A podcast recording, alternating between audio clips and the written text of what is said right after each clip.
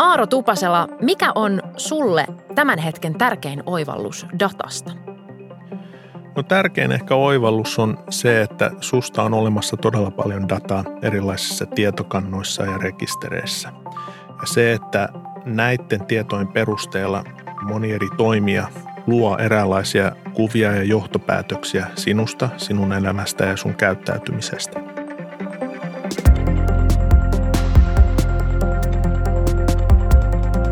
Tämä on Utelias mieli podcast, joka puhuu tieteestä tunteella.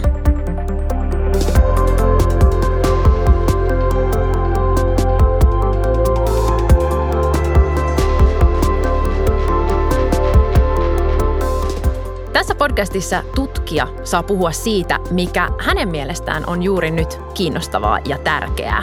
Ja vieraana on tänään sosiologian dosentti ja Datalit-hankkeen tutkija Aaro Tupasella Helsingin yliopistosta. Tervetuloa. Kiitos. Kiva olla täällä. Mä oon Reetta Renkä, tämän podcastin juontaja.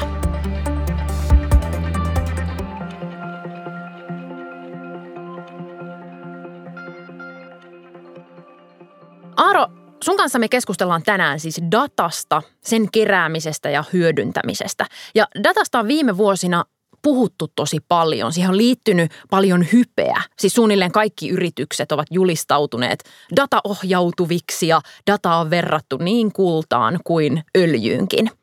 Ja sitten samalla datan ympärillä on ollut aika paljon huolta ja epäluuloa liittyen siihen, miten sitä kerätään, kuka sitä kerää ja mihin tarkoituksiin. Ja tänään me yritetään kehittää sekä omaa että kuulijoiden datalukutaitoa. Mutta kun mä mietin termiä data, niin mä näen heti päässäni sellaiset Matrix-henkiset, mustavihreänä vilisevät numerosarjat ja nollat ja ykköset. Millainen kuva sun päähän piirtyy, kun sä mietit dataa? No toi on mun mielestä ihan hyvä kuvaus silleen, että toki data istuu oikein hyvin Excel-taulukoihin ja tolleen, mutta se voi olla myös tarina sinusta tai okay. minusta. Että jos niin kun sä haastattelet mua tässä ja tässä syntyy dataa. Mä kerron asioita, tämä nauhoitetaan, tämä menee nettiin, niin tämä on myös eräänlaista dataa. Sitten jos otetaan niin kuin uutiskuvaa tai videoidaan, laitetaan nettiin TikTokia tai tolleen, nämä on kaikki dataa. Tämä jollain tavalla kuvastaa sitä meidän maailmaa meidän ympärillä. Joten se ei ole vaan niin kuin ykkösiä – ja kakkosia. Toki voidaan puhua teknisesti, että kaikki se data, se on ykköstä ja nollaa siellä bittiavaruudessa, mutta jos ajatellaan kaikkia niitä erilaisia kulttuurisia ulottuvuuksia, joita meidän elämään liittyy, niin se ei ole vaan sitä, että siinä on Excel-taulukko, vaan se niin kuin data ilmenee hirveän monissa eri muodoissa. Jos lähdetään sieltä datan jostain perimmäisestä merkityksestä, niin mä oon niin itselleni yrittänyt selittää dataa niin, että – Data on raaka-ainetta. Siis se on massa, jotain sellaista rompetta, josta on sitten mahdollista jalostaa jotain suurempaa ja hienompaa, kuten vaikka tietoa. Onko tämä sun mielestä yhtään oikean suuntainen rautalankaselitys? No mä lähtisin provosoivasti sanoa, että ei. Noniin. Että ei ole sellaista kuin raakaa dataa. Eli aina kun tuotetaan dataa, niin siihen liittyy erilaisia sosiaalisia, yhteiskunnallisia, teknisiä, poliittisia päätöksentekoja – miksi me tuotetaan dataa, miksi me tehdään jotain. Eli data ei ole luonnollinen ilmiö itsessään, vaan siihen aina liittyy jonkinlainen päätös, kuka kerää jotain, miksi sitä kerätään, mihin sitä halutaan käyttää, onko joku keksin jonkun toisen syyn, miksi halutaan käyttää sitä? Ja niin poispäin. Eli tässä mun alassa eli sosiologiassa ja nimenomaan tieteen ja teknologian tutkimuksessa me pyritään saamaan ihmiset ymmärtämään sen, ja tästä on kirjoitettu aika paljon, että ei ole olemassa sellaista kuin raakaa dataa. Aaro, sä oot siis sosiologi. Kerro, miksi data kiinnostaa sua? Mikä siinä viehättää? Oi, siis mun kiinnostus tähän datajuttuun itse asiassa lähti jo niin kuin 2000-luvun alulla, kun mä tein graduja ja sitten aloin tekemään väikkäriä, niin mä kiinnostuin biopankeista. Eli tällaista biolääketieteellisestä tutkimuksesta, jossa kerätään ihmisperäisiä näytteitä tutkimusta varten. Ja mua kiinnosti siellä sen takia, että siinä niin kuin alkoi näkymään tällainen niin kuin alan kehittyminen enemmän ja enemmän ammattimaisemmaksi. Eli haluttiin kerää isoja biopankkeja, isoja näytekokoelmia. Silloin alettiin kysyä kysymyksiä standardoinnista. No mitä me kerätään? Miksi me kerätään tällaista? Voidaanko me kerätä muualta samanlaisia kysymyksiä?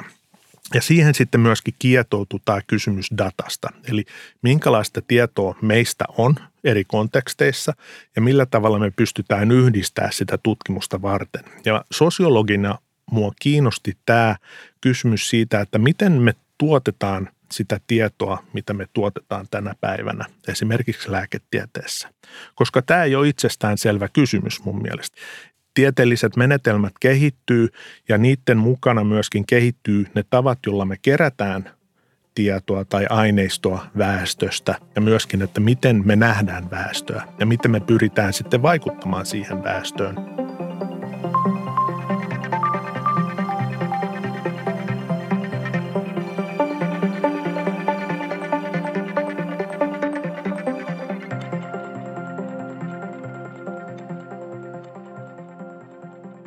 Tässä podcastissa tutkijat saavat valita keskustelun aiheen ja teeman.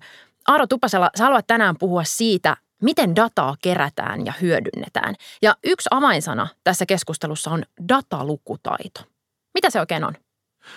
Datalukutaito on itse asiassa se ymmärrys ja se niin kuin oivallus ehkä – ää, josta me äsken puhuttiin, että data ei ole luonnollinen ilmiö, vaan se on sosiaalisesti rakennettu. Ja datalukutaito liittyy siihen, että sä ymmärrät, että kun sä näet jotain tietoa tai jotain, että sä ymmärrät, että se tulee jostain kontekstista. Tai sitten, että sä alat kysymään, että jos tulee joku tieto sun eteen, sä, sä alat miettiä, että no mistä tämä on tullut?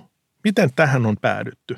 Ja tietenkin korona-aikakaudella tähän on tullut hyvin selväksi, siis sillä, että on erilaisia väitteitä, mitä leijuu sosiaalisessa mediassa ja tolleen. Ja yksi osa datalukutaidosta on se, että sä pystyt niin kuin ainakin pohtimaan sitä ja miettimään sitä, että okei, mistä tämä on tullut? Onko tämä luotettava lähde? Minkälaisen prosessin tämä datan tuotanto on käynyt läpi? Onko tässä ollut minkälaista keskustelua, debattia ihmisten kesken vai onko joku vaan niin kuin näppiksellä naputellut tonne, että maapallo on litteä ja sitten kaikki hyväksyy sen.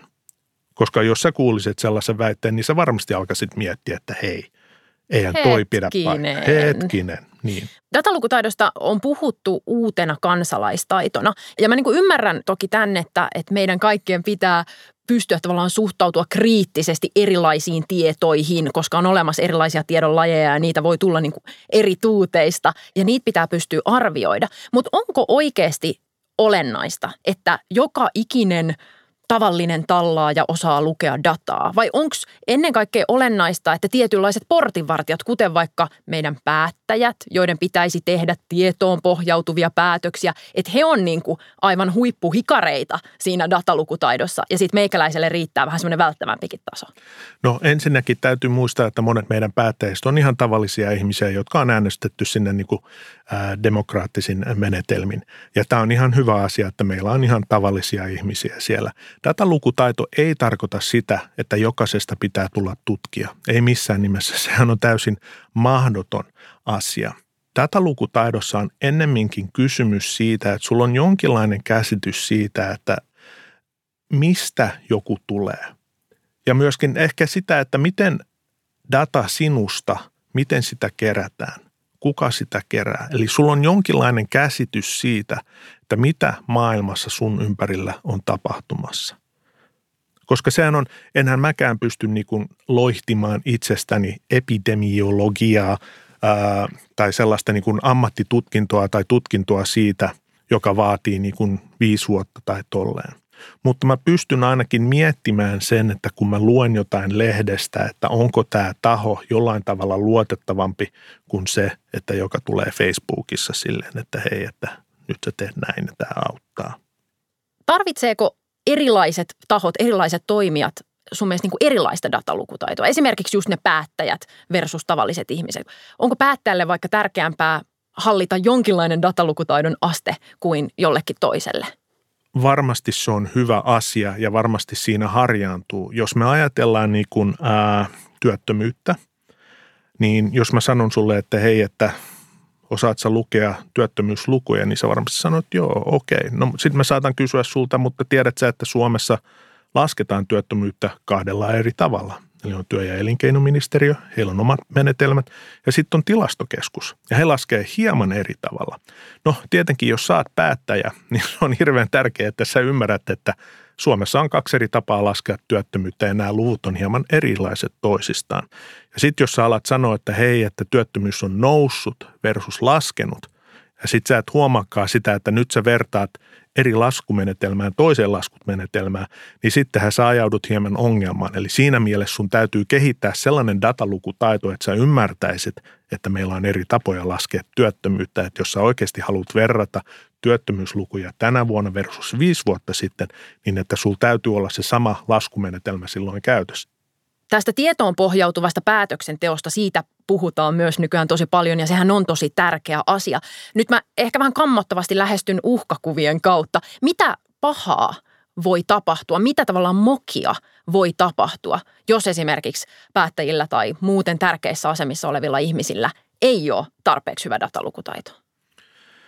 Joo, no meillähän on tässä viimeisen viiden vuoden aikana hyviä esimerkkejä Yhdysvalloista Donald Trumpin aikakaudelta, jolloin Yhdysvaltain presidentti puhui sellaisia asioita, jotka yksinkertaisesti eivät ole totta, olivat jopa vaarallisia ihmisille, että siinä mielessä toki me ollaan nähty, että mitä voi tapahtua, jos päättäjät ei A kuuntele asiantuntijoita – ja pohdi heidän päätösten merkityksiä.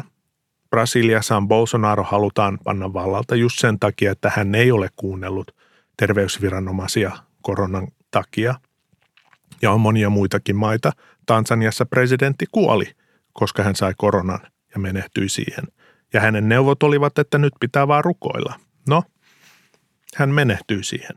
Eli niillä on ihan oikeita seurauksia ja joskus jopa vaarallisia – mutta täytyy tietenkin muistaa, että ainakin Suomessa se, miten meidän poliittinen järjestelmä on rakentunut, on se, että siellä ei ole vain yksi ihminen tekemässä päätöksiä, vaan siellä on joukko ihmisiä ja siellä keskustellaan, siellä neuvotellaan ja yritetään löytää tällainen hyvä ratkaisu. Ja sitten tietenkin meillä on erittäin hyvä niin kuin tutkimusinstituutiot ja organisaatiot, yliopistot ja asiantuntijaorganisaatiot, jotka pystyvät tuottaa sitä tietoa, jota tarvitaan – jotta pystytään tekemään fiksuja päätöksiä. Mutta tietenkään kellään ei ole tällaista kristallipalloa, että tulevaisuuteen on vaikea nähdä. Mutta ainakin kannattaa kuunnella asiantuntijoita, jotka ovat tutkineet asiaa ja tietävät siitä jotain. Jos sulla olisi taikasauva, jolla sä niin kuin plim, saisit vaan joka ikisen suomalaisen päähän istutettua yhden ajatuksen tai oivalluksen datasta tai ehkä yhden niin kuin datalukutaidon pienen jyväsen, niin mikä se olisi? Minkä asian sä laittaisit meidät kaikki tajuamaan? Mä haluaisin, että ihmiset tietäisivät oikeasti, mitä kaikkea dataa heistä on kerätty ja kerätään koko ajan. Eli sä olisin niin kuin tietoinen siitä. Ja tämä on itse asiassa, ää, mä opetan sellaista kurssia kuin AI and Society ja me aina annetaan tällaisia pieniä tehtäviä, niin tota, mä pyydän heitä tekemään tällaisen data checkin, eli selvittämään, että minkälaista dataa heistä on olemassa. Eli oletko sä kattonut koskaan Googleen tai tehnyt sieltä pyynnön, että mitä dataa Googlella on sinusta tai mitä tietoa sinusta on väestörekisterikeskusta tai luottokunnassa ja niin poispäin. Eli ihan tällaisia yksinkertaisia asioita, jotka sitten saa meidät miettimään, että ahaa, tuolla jossain rekisterissä on minusta tietoa vuodelta X ja Y. Onko datalukutaidossa ja datan ajattelussa myös vähän jotain sellaista harhaa kuin autoilussa. Tiedätkö, että suurin osa ihmisistä kuvittelee esimerkiksi olevansa niin kuin keskivertoa parempia autoilijoita. Kuvitellaanko me tai luullaanko me, että me ymmärretään dataa paremmin kuin me itse asiassa ymmärretään? Niin, toi on oikeastaan ihan hyvä pointti. Varmasti kun me käytetään erilaisia appeja ja ollaan tietokoneella koko ajan, niin meille tulee sellainen kuva, että me hallitaan tämä. Eli me tiedetään, missä – se data, jota me tuotetaan tai jota meistä itse asiassa koko ajan niin kuin kammataan tai harjataan, että me tiedetään, missä se menee. Ja tämä on ehkä hieman ongelmallista, koska niin kuin jos me puhutaan tietoturva-asioista ja tolleen, meillä tulee vähän väliä muistutuksia siitä, että ihmisten pitäisi niin kuin vaihtaa salasanat ja ihan perusjuttuja, että salasana ei saisi olla äidin su, niin, niin kuin oma suku oleva sukunimi tai tällaiset jutut, koska silloin se data, jota me sinne tuotetaan ja luullaan, että se on turvassa, ei välttämättä ole. Ja silloin kun se pääsee tonne nettiin, niin sitä on lähes mahdoton saada sieltä pois. Ja varmasti siinä on jonkinlainen totuus, että me oletetaan, että me tiedetään, mistä on kyse.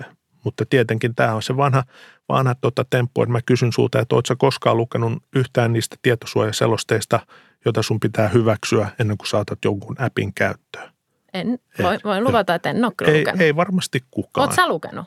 Mä oon joskus lukenut niitä, Wow. mutta se on niin puuduttavaa ja tylsää ja myöskin hyvin vaikeeta, että se on ihan tahallaan tehty sellaiseksi, että sä et välttämättä ymmärrä, että mistä siinä on kysymys, ellei sä ole nimenomaan asiantuntija jollain alalla. Tämähän tietenkin on ongelma, kun me puhutaan datasta ja datalukutaidosta. Eli meillä ei ole aina käsitystä siitä, että miten meidän dataa käytetään. Ja tässä on ollut paljon esimerkkejä niin kuin Facebook-datassa ja näissä muissa niin kuin keisseissä, että mihin meidän tietoja jaetaan joskus meidän tietämättä ja joskus myöskin laittomasti.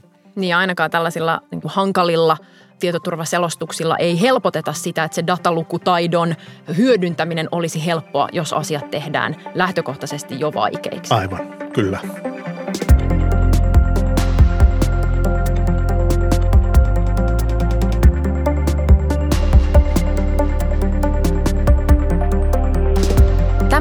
Tämä on Utelias mieli podcast, joka puhuu tieteestä tunteella.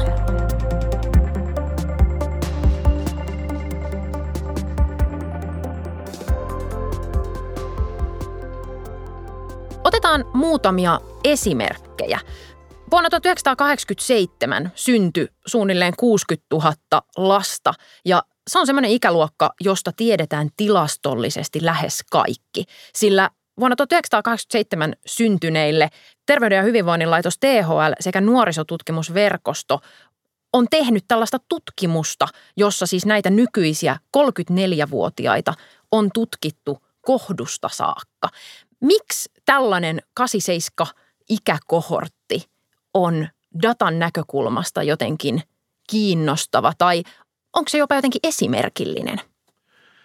Joo, siis ensinnäkin, jos ajatellaan hieman laajemmassa perspektiivissä, että miten tällainen on mahdollinen, niin Suomihan on sinänsä aika hienossa asemassa muiden Pohjoismaiden kanssa, että meillä on tällainen asia kuin henkilöturvatunnus tai sotu, ää, joka sitten luodaan silloin, kun me synnytään ja se seuraa meitä läpi koko elämän ihan kuolemaan saakka ja senkin jälkeen, kun on perikuntia ja mitä nyt muuta perun jakoa ja tolleen. Mutta että se on myöskin siinä mielessä merkillinen, että aina kun oot tekemisissä jonkun kanssa, olisi sitten yritys tai viranomainen tai kirjasto, niin sun sotua käytetään. Mm. Ja sen takia niin kun sinusta on olemassa erittäin paljon tietoa erilaisissa rekistereissä. Oli ne sitten väestörekistereissä tai syöpärekistereissä tai tuolla, jos sulla koskaan on syöpä diagnosoitu.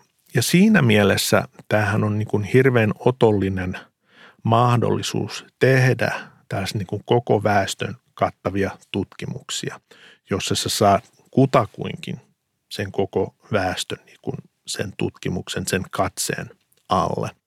Ja tämä kyseinen tutkimus, se kertoo 87-ikäluokasta. Kertooko se jotain myös vaikka vuonna 1995 syntyneestä ikäluokasta? Niin, jo varmasti siellä on sellaisia yhtäläisyyksiä tai korrelaatioita, jotka merkitsee samoja, mutta tota, täytyy muistaa, että se aineisto, joka silloin kerättiin, niin sillä on oma konteksti ja oma historiansa.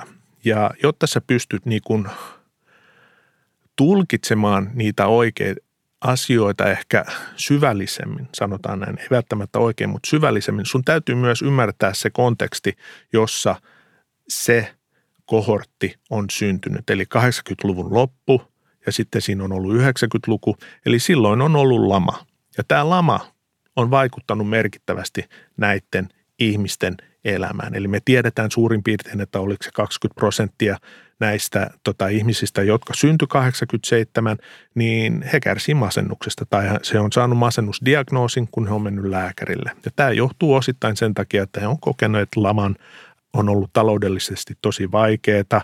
Tietenkin he on käynyt koulujärjestelmän läpi silloin ää, 90-luvulla, 2000-luvulla, jolloin ehkä kouluissa ei ollut niin paljon rahaa. Ja välttämättä sitä historiallista kontekstia ei ole siinä datassa sinänsä, mutta että jos sulla on niin kuin, jos sä tutkija ja sulla on tällaista eräänlaista niin kuin datalukutaitoa, niin sä ymmärrät myöskin sen, että miksi, mikä auttaa selittämään näitä asioita, että siellä on tällaisia ongelmia. Toki me voidaan ajatella, no jos me katsotaan 95 syntyneitä tai tolleen, jotka nyt on 2526, heillä saattaa olla myös samanlaisia ongelmia, mutta johtuuko nämä ongelmat sitten samoista syistä vai muista syistä? Niin se niin kuin liittyy tähän kysymykseen datalukutaidosta, että sä ymmärrät, että se, että niin kuin kaksi asiaa näyttää numeroissa samalta, niin se asia, joka selittää sen, saattaa olla hirveän erilainen. Ja se tietenkin on tutkijan datalukutaidon kannalta tosi tärkeää. Kuten monta kertaa todettu, datasta puhutaan nykyään ihan hirveästi, vaikka kyllähän dataa on kerätty jo vaikka kuinka kauan. Esimerkiksi tilastokeskuksen mukaan suomalaisista on tehty tilastoja ainakin 1700-luvulta asti. Miksi data on just nyt niin kuuma aihe? Raha. Raha? Joo, siitä tuotetaan rahaa. Tämä malli, joka tota, tuli näiden isojen IT-firmojen Google, Facebook myötä, jossa he kerää susta dataa ja sitten he lähtee kauppaa tätä. Tämä niin kuin taloudellinen moottori, joka pyörii etenkin Yhdysvalloissa tai länsimaissa ja tolleen, jossa myydään dataa eteenpäin, sitä jalostetaan, siitä kerätään tietoja, siitä tehdään profiileja, minkälaisia asioita sä tykkäät ostaa, missä päin sä kaupungilla sä liikut ja niin poispäin, niin tämä on se arvonjalostusjuttu, johon jokainen valtio, jokainen yritys tänä päivänä kuinkin haluaa tavalla tai toisella päästä kiinni. Toi oli nyt ehkä vähän kärjistettyä, mutta se on niin kuin se juttu. Ja jos me katsotaan 1700-1800-luvun kirkon kirjoja, niin siellä eivät papit olleet myymässä tätä sanomassa, että hei, tulkaa ostamaan täältä tätä tietoa siitä, että kuka meni tässä kunnassa naimisiin viime vuonna, kenen kanssa ja niin pois. Eivät tajunneet, olisi ollut Joo. hyvä bisnes sekin. Niin, niin, no ehkä heillä oli muita asioita, ehkä heidän prioriteetit oli muualla. Mutta tämä on minusta kiinnostavaa, kun mietitään just tätä tavallaan datan keräämistä ja hyödyntämistä, kun me ollaan puhuttu siitä, että sitä kerätään hyvin eri tarkoituksiin mm-hmm. ja hyvin eri tahojen kautta. Onko tämä tavallaan tämä niin markkina-ajattelu se, joka just erottaa vaikka sitten kaupallisten yritysten tavallaan datan keräämisen esimerkiksi tästä edellä mainitusta tyyliin THL ja nuorisotutkimusverkoston tekemästä jättimäisestä kohortista. Siis onko se se, miten me pystytään sanoa, että no nämä pelaa vähän niin kuin eri maaliin, niin sen takia nämä on eri juttu, vaikka kerättäisi itse asiassa täysin samankaltaista tietoa ja dataa? No kyllä ja ei. Mä tekisin tässä muutamia erotteluja. Ensinnäkin aina kun puhutaan datasta, jota viranomaiset kerää, niin laki sanoo nimenomaan sen, että siitä täytyy olla joku syy. Eli niillä on halunnut olla joku merkitys terveydenhuollossa, korvausmenettelyissä – siinä, että niin kun äidit tulee terveystarkastuksiin, että sitten saadaan niin kun äitiysraha tai tämä niin lapsiraha maksettua ja niin poispäin. Eli silloin on ollut tarkoitus, mutta nyt tietenkin on myös selvinnyt, että tätä dataa pystyy käyttämään muihin kuin mihin se on alun perin kerätty. Eli puhutaan niin sanotusta toisiokäytöstä. Ja sen takia meillä myös Suomessa on toisiolaki. Sen takia meillä on myöskin biopankkilaki. Jos me sitten käännetään tämä toisinpäin ja sitten ajatellaan tätä sun kannalta, niin sähän et voi sanoa verottajalle, että hei, mä en halua, että sä keräät mun dataa. Mä en halua käyttää sun palveluja. Verottaja nauraisi sulle, sanoo mm. anteeksi nyt vaan, että tervetuloa Suomeen, mutta täällä toimitaan näin. Tai että jos sulla diagnosoidaan syöpä, niin sä et voi sanoa, että hei mä en halua, että toi data menee tonne syöpärekisteriin. Se menee sinne ja sä et voi päättää siitä. Mutta sitten jos me mennään tänne yksityiselle puolelle, ei sulla ole mitään velvollisuutta käyttää Googlen hakukonetta. Mutta toki Googlen hakukone on saavuttanut aikamoisen aseman, että lähestulkoon jokainen käyttää mm, sitä. Ei mulla ole velvollisuutta, mutta Sulla mitkä ei... on mun realistiset mahdollisuudet Joo. etsiä tietoa jotain muuta kautta? Kyllä. Mm, hankalat. Mä käytän toista hakukonetta kannettavalla, DuckDuckGo. Ja jos mä teen haun yhdellä koneella, jos on Google versus DuckDuckGo, niin ne tulokset on erilaisia. Eli meidän täytyy myös ymmärtää, että se tulos siinä, kun me, meillä on jonkinlainen interaktio sen yrityksen kanssa, on erilainen riippuen siitä, että miten he kerää sitä dataa, miten paljon ihmisiä käyttää heidän palveluita, minkälaisia algoritmeja heillä on siellä, mitkä sitten päättää sen, että mitä he haluaa, että sä näet. Sun täytyy ymmärtää, että Google on yritys, joka haluaa myydä A, sun tietoja, mutta se haluaa myös myydä sinulle tietoa. Eli kaikissa Google Haussa on sitten mainoksia ne ekat neljä, viisi riviä, eikö vain? Ja se pointti tässä on se, että kun valtio pystyy keräämään tietoa kattavasti koko väestöstä kutakoinkin, niin yrityksillä tämä ei ole sama juttu. Toki meillä on näitä tosi isoja yrityksiä, joilla on tosi kattavat, niin kun, niillä on paljon käyttäjiä ja sen kautta heille tulee luotettavuutta ja niin poispäin. Mutta sä pystyt astumaan siitä pois. Otetaan lisää esimerkkejä, Joo. koska vaikka tällaisia niin kuin valtion tai viranomaisen tai jonkun muun julkistahon instituution datankeruuta on ehkä helpompi pitää niin kuin eettisenä ja turvallisena, niin siihenkin voi liittyä omat sudenkuoppansa. Esimerkiksi terveydenhuollossa käytetyt potilastietojärjestelmät, niistä varmaan surullisen kuuluisimpana apottijärjestelmä, jonka käyttöönotossa on ollut jos jonkinmoista vaihetta. Miten Saaro katsot apottia? Miten apotti tai millaisena apotti sun mielestä näyttäytyy datankeruun ja hyödyntämisen näkökulmasta? Joo, no Apottihan on hirveän mielenkiintoinen hanke, että se on erittäin suuri. Se on monessa mielessä aika tyypillinen hanke silleen, että siihen on liitetty paljon oletuksia siihen, että mitä se pystyy tekemään. Ja jos me ajatellaan Apottia, niin tämä perustuu Epikin järjestelmään, joka on tällainen kansainvälinen IT-alan toimija, joka toimittaa nimenomaan tällaisia alustoja terveydenhuoltojärjestelmälle. Ja kun he toimittaa tämän alustan, niin heillä on tietenkin eräänlaisia tällaisia rakenteellisia juttuja siinä niin kuin heidän järjestelmässä, jotka sitten ohjaa myöskin sitä, että mitä hoitaja tai lääkäri joutuu tekemään heidän hoitotyössään, eli miten he joutuu käyttämään sitä järjestelmää. Ja no, mä en ole apotti-asiantuntija, mutta mä sanoisin, että siellä on paljon sellaisia asioita, jossa tietoa sinne apottijärjestelmään täytyy syöttää eräänlaisen niin kuin rakenteellisesti. Eli sulla on niin kuin jotain koodeja, jota sä valitset sinne, jolloin lääkäri klikkaa sitä ja tätä ja tolleen. Mutta jos sä katsot esimerkiksi hoitajien työtä, jokapäiväisessä sairaalassa tai tolleen, niin hyvin paljon heidän työ on se, että heidän pitää kirjoittaa vapaatekstiin selityksiä sille seuraavalle hoitajalle seuraavassa vuorossa, että hän ymmärtää, että mitä oikeasti on tapahtumassa sen potilaan kanssa. Ja tämä on yksi hyvä esimerkki siitä, miten joku niin kuin järjestelmä tai ajattelu siitä, että miten me tuotetaan tietoa esimerkiksi päätöksentekijöille, sitten alkaa aiheuttaa kitkaa siihen käytännön työssä, jota siellä kentällä tehdään, jolloin niin ne käyttäjät, jotka yrittää saada sen tiedon siitä, että okei, tämä potilas on voinut vähän huonommin nyt, me annettiin tätä ja tätä, ei voi hyvin. Että se tieto, se fluiditieto, se ei-rakenteellinen tieto kulkeutuu sille seuraavalle henkilölle. Ja tietenkin tässä niin kuin Apotti on hyvä esimerkki silleen, että se Epic-järjestelmähän on alun perin Yhdysvalloissa kehitetty ja se idea siellä takana on, miten me laskutetaan jokaisesta toimenpiteestä. Jokainen toimenpide, kun sä menet sairaalaan tai lääkäriin, niin sillä täytyy olla joku koodi ja sitten se, että miten se laskutetaan sillä potilaalla.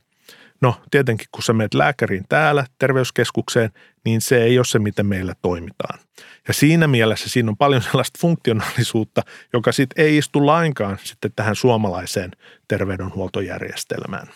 Tässä on selvästi aika paljon kyse myös siis siitä, että ei tavallaan vain siitä, että mitä kaikkea dataa vaikka tota potilastietojärjestelmässä tai sitten koulussa Vilmassa vähän niin kuin olisi tarjolla, vaan myös siitä, että kuka tai millainen ihminen on myös sen tiedonkeruujärjestelmän suunnitellut ja millaisia tarkoitusperiä hän on sitä suunnitellessa ajatellut. Ilman muuta, ilman muuta. Ja tässä niin kuin mä sanoin, että yksi, silloin kun me ajatellaan dataa ja mistä data tulee ja minkä takia se tulee, niin täytyy myös muistaa, että kun se EPIC on kehitetty, niin sitä on alun perin haluttu kehittää siinä, että se laskutus toimii siinä saumattomasti. Eli siinä mielessä se ajatus, se filosofia on ohjannut sitä koodaamista, sitä koko niin kuin arkkitehtuuria siellä, joka sitten toimii. Ja nyt kun sitä sovitetaan Suomeen, niin tietenkin siinä on ollut omia haasteita ja niin poispäin. Se myöskin, jossain mä luin jotain esimerkkiä, että joku oli turhautunut jossain sairaalassa ja sanonut, että kun he halus muuttaa jonkun kategorian nimeä, että se vastaisi paremmin sitä – mitä he tekee siellä, mutta sitten Epikistä vastattiin, että ei, sitä ei voi muuttaa, koska se kategoria on se sama kaikissa niiden järjestelmissä ja kun se on kaikki siellä, niin se täytyy olla sama täällä. Ja siinä niin kuin näkee sen, että vaikka on puhuttu siitä, että tätä voidaan kustomoida ja niin kuin tehdä just niin kuin tarpeiden mukaan, niin siellä on paljon sellaisia asioita, jotka on päätetty muualla, muilla niin kuin perusteella ja niitä ei välttämättä saada sitten istumaan just siihen, jolloin se tarkoittaa sitä, että käyttäjät Suomessa, heidän täytyy muuttaa heidän toimintatapoja, että se järjestelmä toimisi.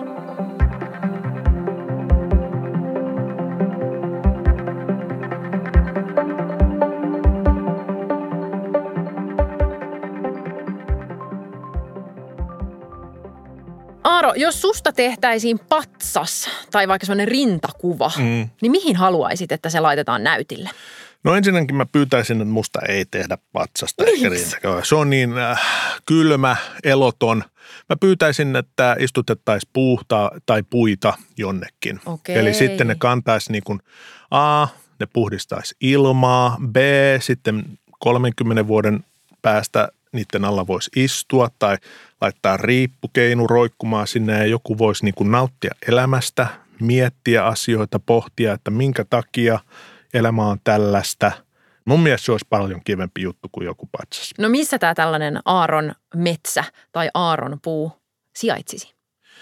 Tiedätkö, ehkä sellaisessa paikassa, jossa on vaan sellainen tyhjä parkkipaikka – ja Kova. tai, tai sellainen, että et se niin kuin muuttaisi asiaa. Mä muistan nuorena mä elin New Yorkissa ja siellä oli sellainen ryhmä ihmisiä kuin Green Gorillas ja New Yorkissa 80-luvulla oli paljon sellaisia niin kuin tyhjiä tontteja, jotka näytti ihan kauhealta. Ja se, mitä ne teki, eli ne meni näille tonteille, ne alkoi istuttelemaan juttuja, puita, pensaita, kasveja, kaikenlaisia hyötykasveja. Ja sitten niin kuin parin vuoden päästä siinä rehottikin sellainen tosi kaunis pieni puisto. Eli mikä tahansa tällainen paikka, joka ei näytä kivalta, ei näytä houkuttelevalta, niin ihan mihin tahansa, niin se olisi niin kuin se tässä olisi myös siis tämmöinen vähän niin kuin valtaamisen ja haltuun ottamisen, ehkä jopa tämmöinen anarkistinen niin kuin tematiikka. Siis että mennään jonnekin, mikä on jotain ankea asfalttia ja autoja varten ja sinne tehdäänkin Aaron Keidas. Joo, mä en koe itseäni anarkistina, mutta kyllä mä oon valmis joustamaan Ton tämän, verran. tämän, tämän verran tässä. Sen verran, niin puu menee parkkipaikalle. Kyllä. Se hippunen anarkia.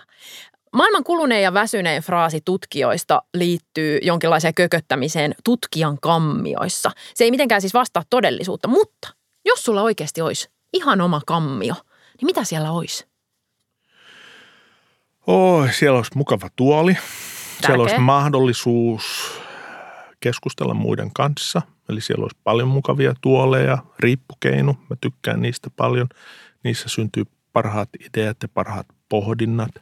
Eli se olisi sellainen tila, jossa ei, ei tarvitsisi olla yksin, että voi keskustella. Tutkijana mä oon todennut, että silloin kun joutuu kirjoittamaan jotain yksin, niin se on jokseenkin hieman rasittava ja tylsä sellainen prosessi, koska silloin mä puhun lähinnä vaan itseni kanssa. Ja mä oon nyt tässä 49 vuotta puhunut itseni kanssa aika paljon ja mä tunnen itseni ja se on paljon kiinnostavampaa jutella muiden kanssa ja oppia asioita ja kirjoittaa ihmisten kanssa ää, uusia asioita, jotka myös haastaa niitä omia ajatuksia ja mielipiteitä. Eli sellainen olisi se.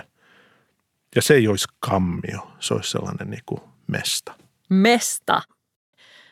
Mikä on tieteen historiassa sellainen hetki, missä saisit halunnut olla mukana, esimerkiksi osana tutkimusryhmää tekemässä jonkinlaista löydöstä? Oh, mitä? Ei mulla ole tällaisia fantasioita, että jossain haluaisi olla mukana.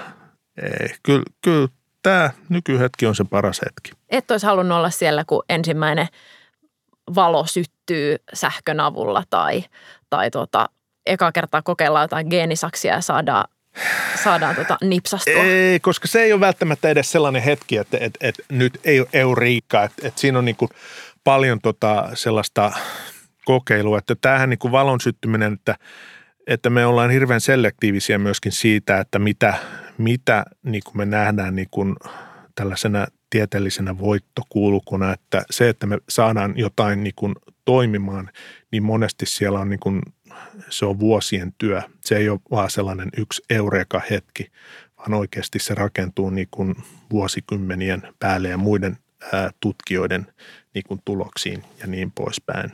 Että jos sellaisia hetkiä olisi, niin mikäs, mikäs siinä, mutta se on prosessi. Että nyt on paras hetki elää. Aaro Tupasella, kiitos kun olit mukana Utelias Mieli podcastissa. Kiitoksia.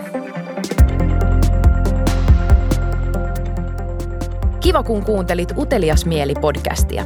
Löydät sen Spotifysta, Apple Podcasteista ja SoundCloudista.